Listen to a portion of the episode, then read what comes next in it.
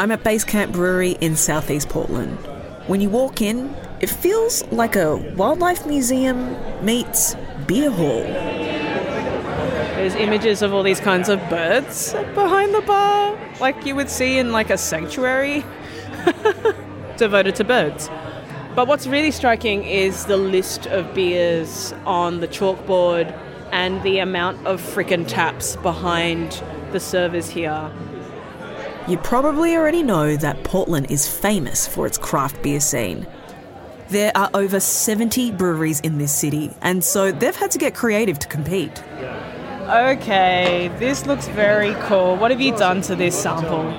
Like this small flavoured stout I'm about to try. So with the s'more stouts, we use some uh, some chocolate malts, uh, some uh, roasted barley to give a little bit of like smokiness to it, some biscuit malts to replicate the uh, like the graham cracker flavor, and we didn't quite know how to bring the marshmallow flavor in without like you know bringing marshmallows into the beer. So we just toasted it and put it on the the brim of the glass so you get all the aromatics of it. What should I do first? Eat the marshmallow or drink the uh, beer? I'd recommend drinking the beer first, and then you can have the marshmallow, but whatever you want. Okay, here I go. Very dark looking. It's not just craft beer that's big in Portland. Locally produced craft booze of all kinds are massive here. I'm tasting like The city is packed with micro distilleries, urban wineries, and one of the fastest growing drinks is gin. Now, I love craft booze and checking out breweries and tasting bars, but it does sometimes feel like a bit of a boys' club. In Portland, it doesn't have to be this way. What I'm noticing around me is that women are taking up a lot of space, and it's awesome. I'm Faustina Agolley, and this is Portland, where women are making space for themselves in industries traditionally dominated by men. They're bringing new spins to everything, from craft spirits to cannabis, and I want to try all of it. Welcome to Portland Unpacked. I don't come from the industry at all. It's just I love to drink and I love farmers.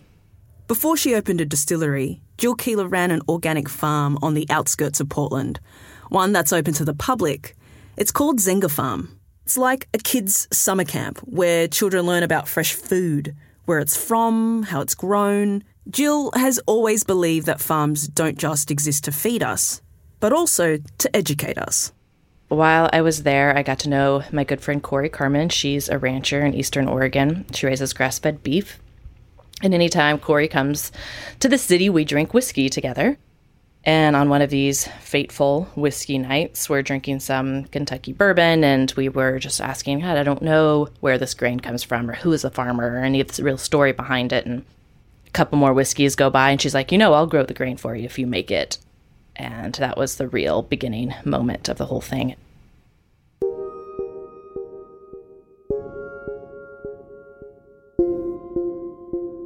Jill has two passions promoting Oregon grain, which she believes is unmatched, and highlighting women in industries where they've historically been unwelcome, like ranching and distilling. She realised a gin and whiskey distillery run by a team of women could achieve both. But there's a huge distance between having a drunken idea and making it a reality.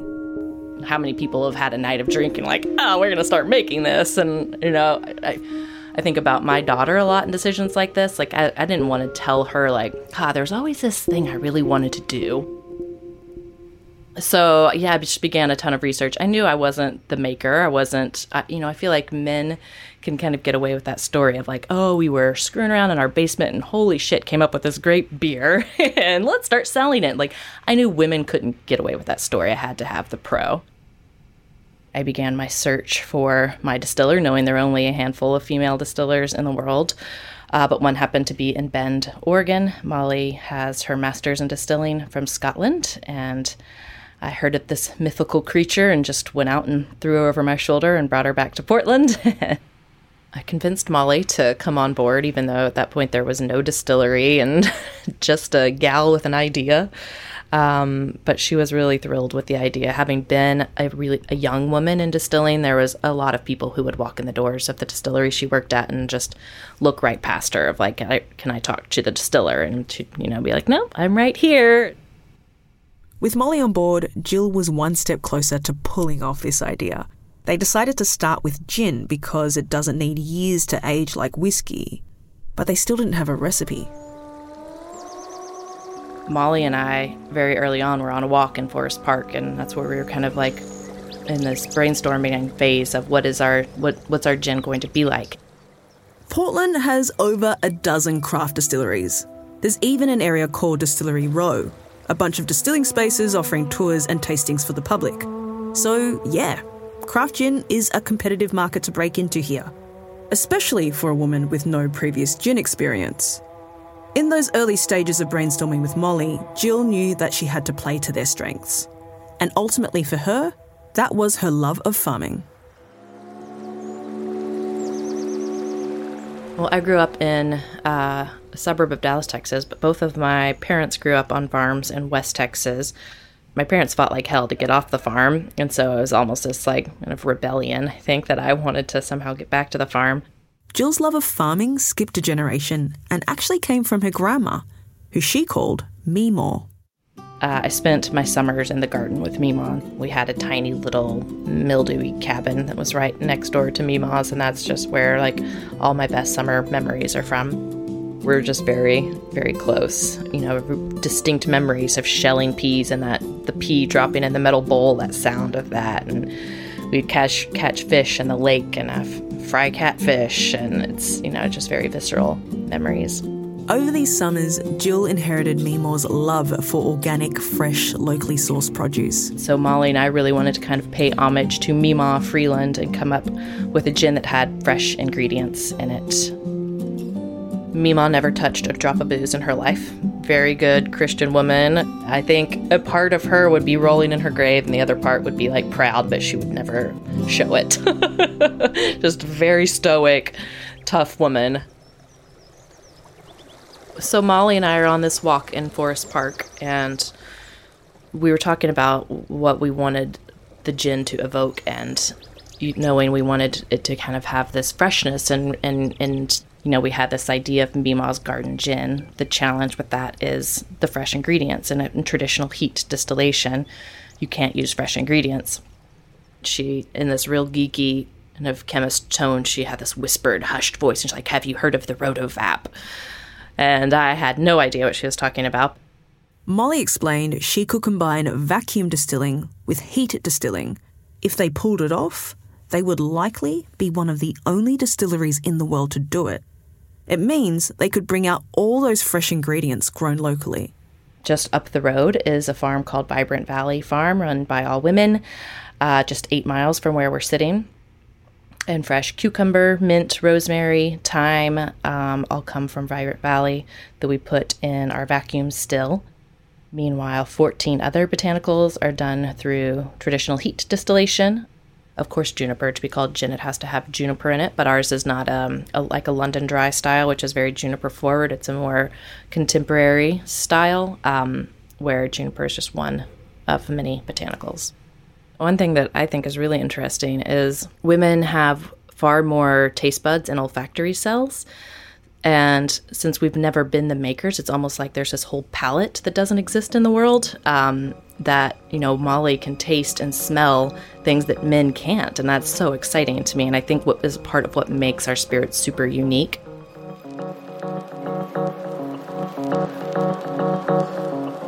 Fast forward two years.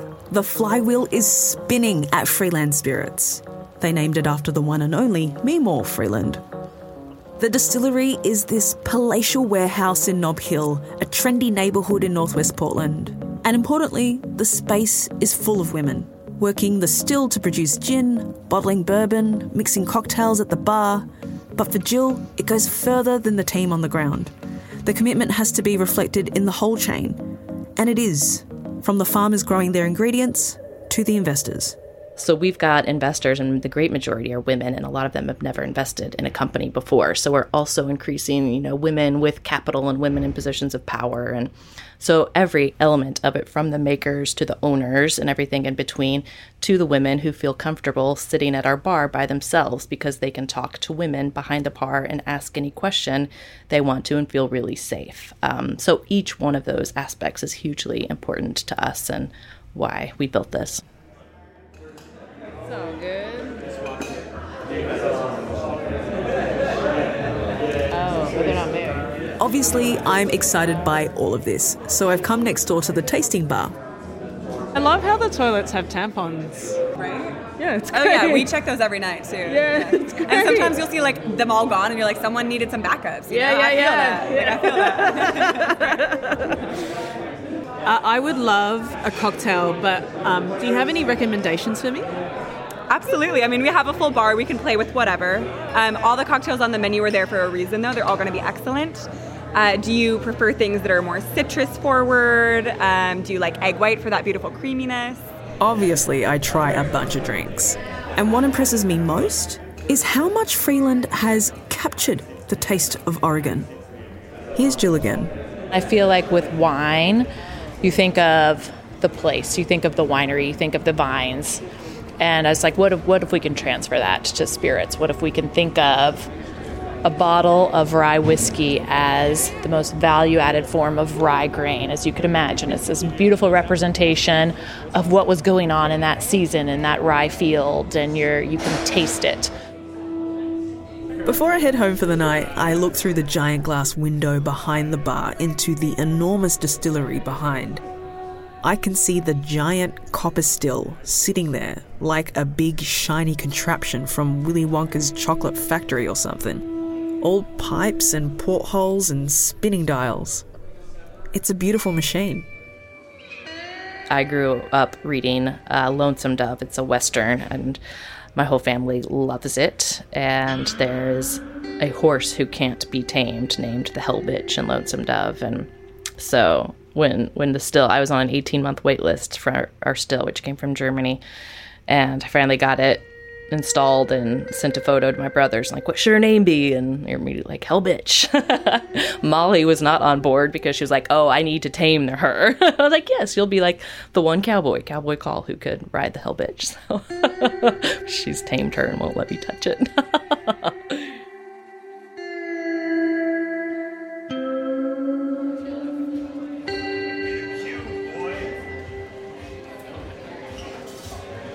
The next morning, I'm downstairs at the Jupiter Next where I'm staying.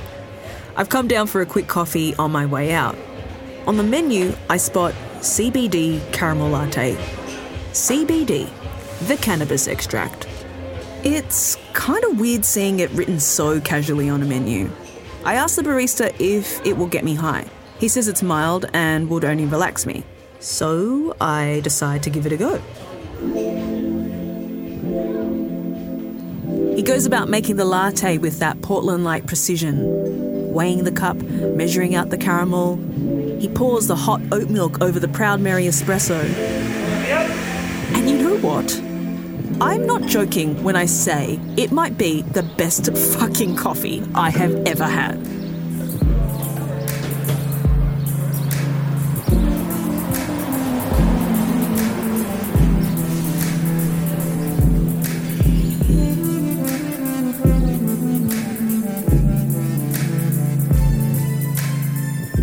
I'm on board with Portland's openness to experience. I totally get their desire to slow down. And yeah, I'm feeling kind of relaxed right now. But am I relaxed enough to deep dive into Portland's cannabis scene? Of course. I guess the perfect image is like the stoner college bro, like in his mom's basement, playing video games all day, not doing anything. And for so long, all you would ever see in media or stories or movies or whatever is this male figure of the stoner. Anja Charbonneau is an advocate for changing up weed's image. She's not what I expected. She's stylish and immaculate.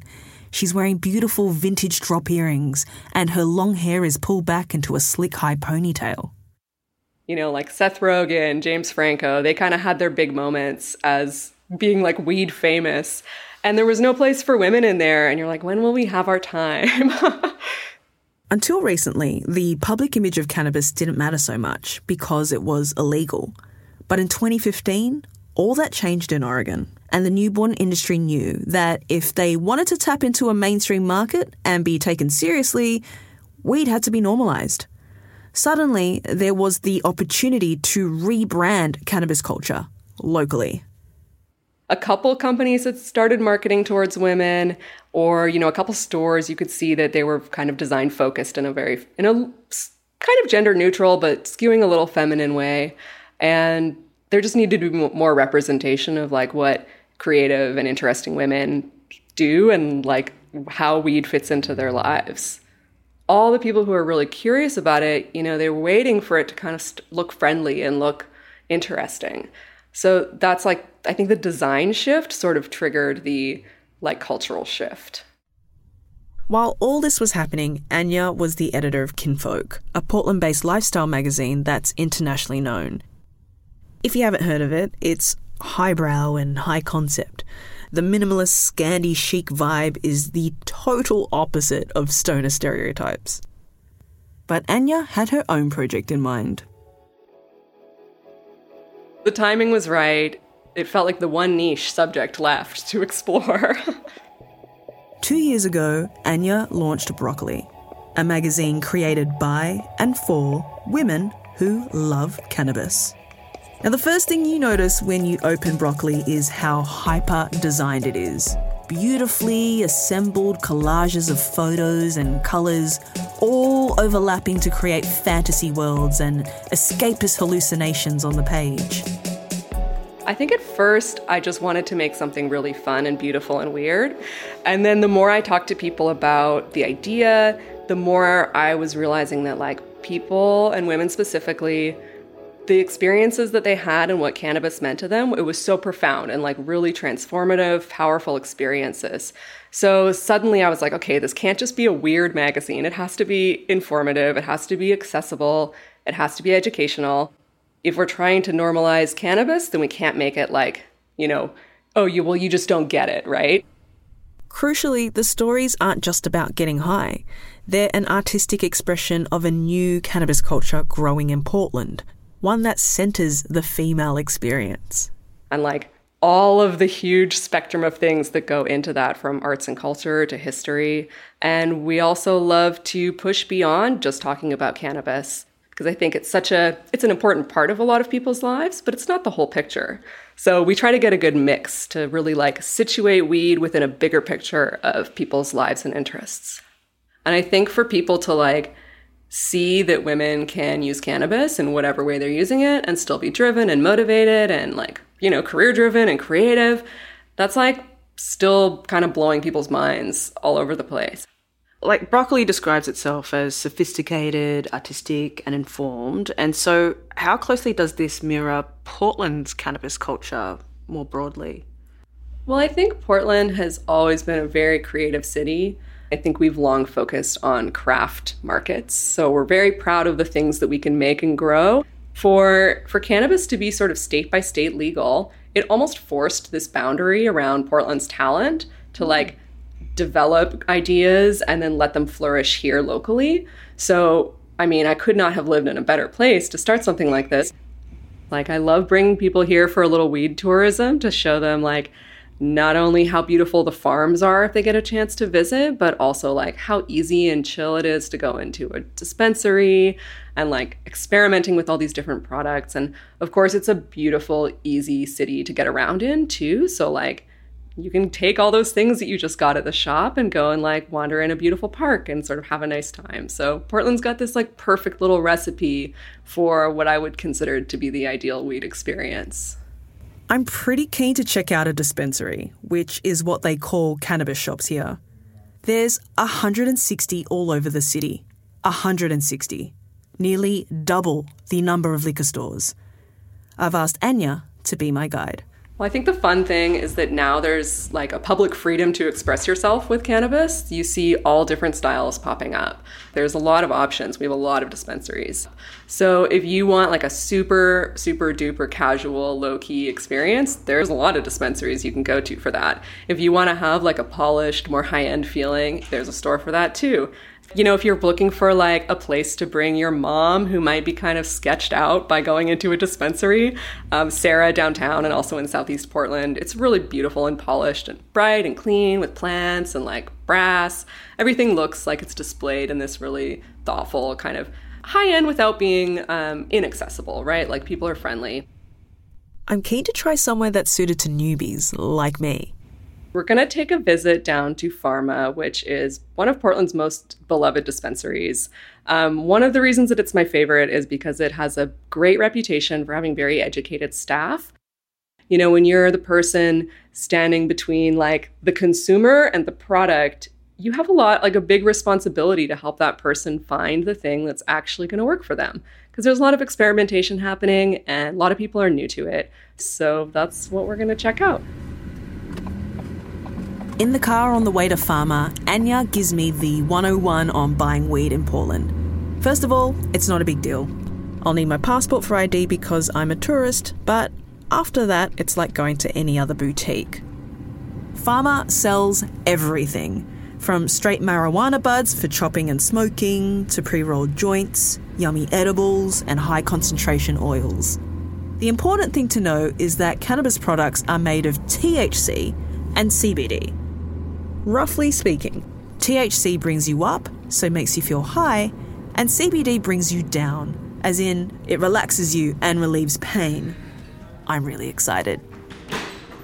So, after a little rainy car ride, here we are at Farma. Hello.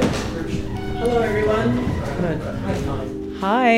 Hey, nice to meet you, Sean. Hi, Sean. My first impressions are it's kind of like a luxury pharmacy, except with hanging plants and dark timber paneling. Farma was named one of the 10 most beautiful dispensaries in America. Can you believe that's a thing? It kind of feels like an Apple store for weed. Sean takes me to a display cabinet full of dried leafy buds, all neatly labelled. So many ridiculous names and cute names that the growers usually pick. Um, there's another one here called Dragon Snacks, and that one's really nice. It's more like a two to one ratio, two parts CBD, one part THC, and that's going to be like really gentle. So I'm seeing these giant buds here in these petri dishes, but if somebody were to order something, how would you sell it? Do you chop it up and put it in a bag? How does it work? Pretty much like ordering from a deli. So I just would pull out this jar here, and then you could even like point to a piece that you want that looks attractive, and I would weigh it out, and then we would give you a price for it. Can I smell some of these? Of course. Does strawberry shortcake smell like strawberry shortcake? I'll let you be the judge. You can smell that one. Oh my gosh, it does smell like strawberries. The shop is oh. full of various edibles as well, like dark chocolate and marshmallows and gummies. Edibles are kind of like a completely different animal. Using these compared to smoking, the effects of these can be much more dramatic. And also, they last much longer too. Uh, the most popular tip is start low and go slow because you can't uneat it. you can always add more, and like, you know, you can always try again. I decide to buy a couple of things, and when I pay at the counter, they bundle it all up in a childproof bag. Okay. So when you push these two little tabs together, At the back? that will unlock that zipper Okay. right there. We're not a fancy city, so like when you look at the things that we're into, like coffee and food and booze and parks, like the outdoors, it's all pretty familiar and friendly. So it was cool to get to see the like cannabis world translated in that way. It needed to be accessible and it had to be something that like normal people walking down the street would be interested in because like otherwise how are people going to get on board? There's no other way to say it, but this trip to Farma has been a very Portland experience. And much like my visit to Freeland, where women are running the show, stepping into a place like this, a cannabis boutique, well, it kind of feels like I'm living in the future.